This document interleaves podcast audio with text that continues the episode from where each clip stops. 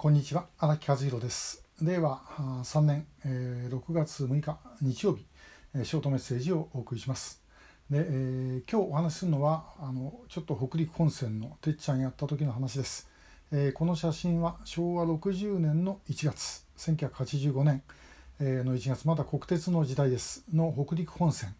えー、っとですね国鉄だとどこっていうのかな。この横にあの富山地方鉄道が横を走ってまして、えその富山地方鉄道の浜和美駅の近くで、え撮りました。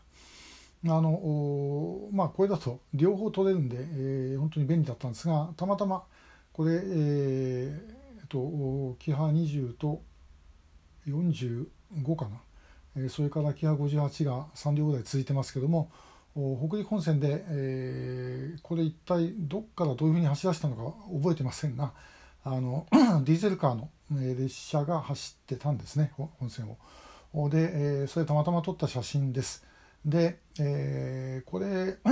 を撮った時はですね、まあ、見てわかるように雪が、えー、かなりすごかったです。で雪の中にですねもう腰まで埋もれて、えー、じっと待って写真を撮った記憶があります。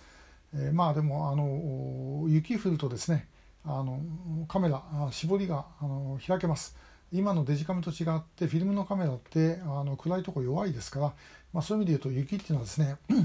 あの明かりは明るくなるしそれから余計なものを隠してくれるんで、えー、写真撮るには非常に好都合と。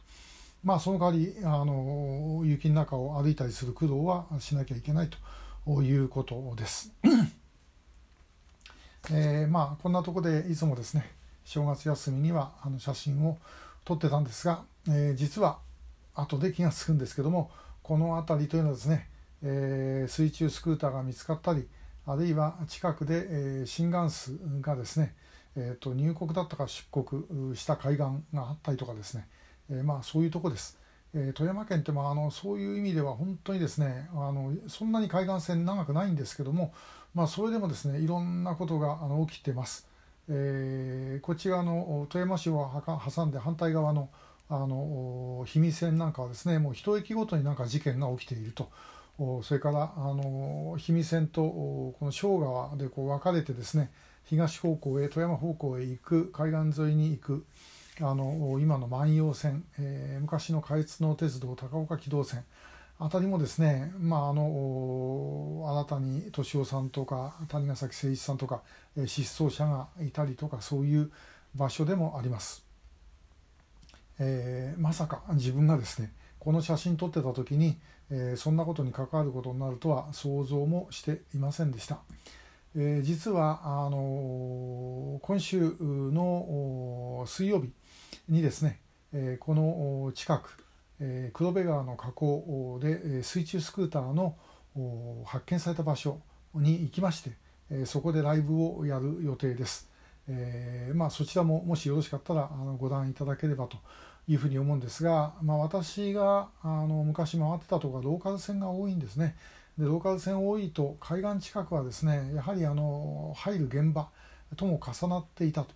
で上陸してきてそしてそのままあの列車に乗ってしまえば、えー、大阪でも東京でも出ていけると、まあ、そういう場所だったわけです。あのまあ、前ですね、えー、これはあの寺越庄司さんの息子さん、えーと、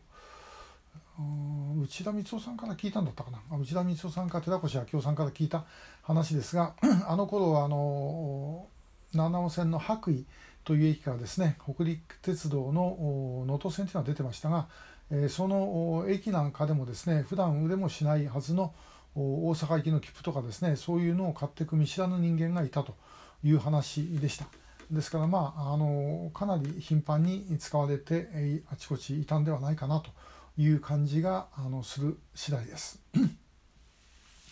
えー、まああの自分自身本当にこの鉄道の趣味がですねえー、そういうところを重ねてるとは思わなかったんですが、まあ、逆に言うとこれ調べていく上で、えー、鉄道趣味を持ってたってことは結構役に立ちます。えー、まあ、そういう意味ではあのありがたい話でもあり、え複雑な気持ちだということです。えまあ、今日はあそんなところで、え北陸本線のお話、えあんまり関係ない話なんですけどもさせていただきました。今日もありがとうございました。